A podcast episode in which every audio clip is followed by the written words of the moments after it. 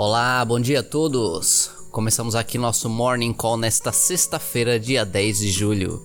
Eu sou Clinton Brito, assessor de investimentos, trazendo para vocês as principais notícias que podem impactar os mercados ao som de LA Woman, da banda The Doors, música que compõe o último álbum da banda de 1971 e que teve Jim Morrison nos vocais três meses antes de falecer, né, de se matar aos apenas 27 anos.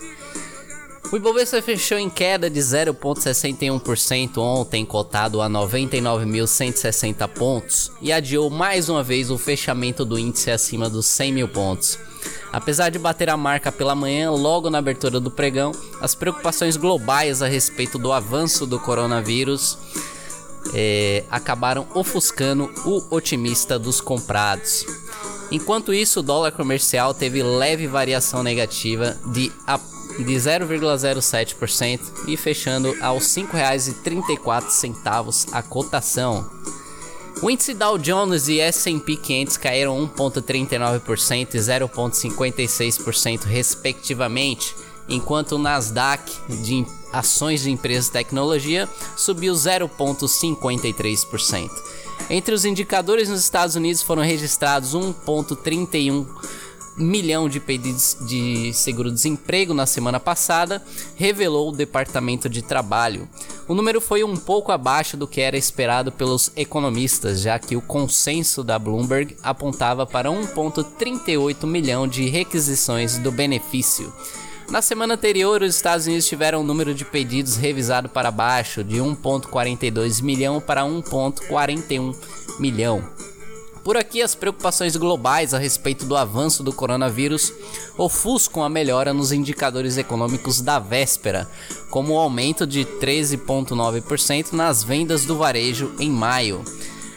Na política, a remoção pelo Facebook de 73 contas ligadas ao Bolso, aos Bolsonaros por comportamento inautêntico foi um dos principais destaques. Alguns dos perfis atingidos eram de assessores ou ex-assessores do presidente Jair Bolsonaro e de, seis, e de seus filhos.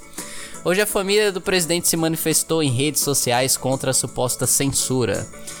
Ainda no radar político, o governo se esforça para convencer o Congresso Nacional a não derrubar o veto do presidente Jair Bolsonaro à prorrogação da desoneração da folha para 17 setores até o fim de 2021, segundo reportagem do jornal Folha de São Paulo.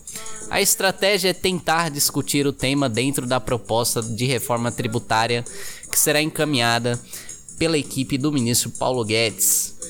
O vice-presidente da República, Milton Mourão, disse nesta quinta-feira que os investidores internacionais querem ver resultados na área ambiental para destinarem recursos para o Brasil. Após a reunião com representantes de fundos estrangeiros, Mourão disse que eles não se comprometeram com investimentos. Então, essa discussão do ESG, né, esses é, investimentos de, mais, de forma mais sustentável vem sendo cobrada essa postura dos representantes brasileiros e os fundos estrangeiros estão esperando mais é, concreto, movimentos mais concretos por parte do governo para avançar nos investimentos. Dentro do cenário macro internacional, nesta manhã os mercados internacionais avaliam o aumento das tensões comerciais entre Estados Unidos e China, como de costume, e oscilação em caso de Covid. Futuros nos Estados Unidos em queda de 0,4% e bolsas na Europa sobem 0,3% após fechamento negativo nas bolsas asiáticas, com investidores realizando lucros depois de um rally chinês de, em ações motivado por incentivos estatais. Coronavírus, Disney World reabre no próximo domingo com uso obrigatório de máscara. Jogadores da NBA viajam para o campus da Disney e devem iniciar temporada na próxima terça. Macro Estados Unidos, pedidos de auxílio-desemprego vieram né, levemente abaixo da expectativa. E teremos a divulgação do índice de preços do produtor, chamado PPI, às 9h30. Dentro do cenário corporativo internacional, a United Airlines, aquela que o Warren Buffett desfez posição, anunciou que pode afastar 36 mil funcionários no início de outubro, ou metade da empresa.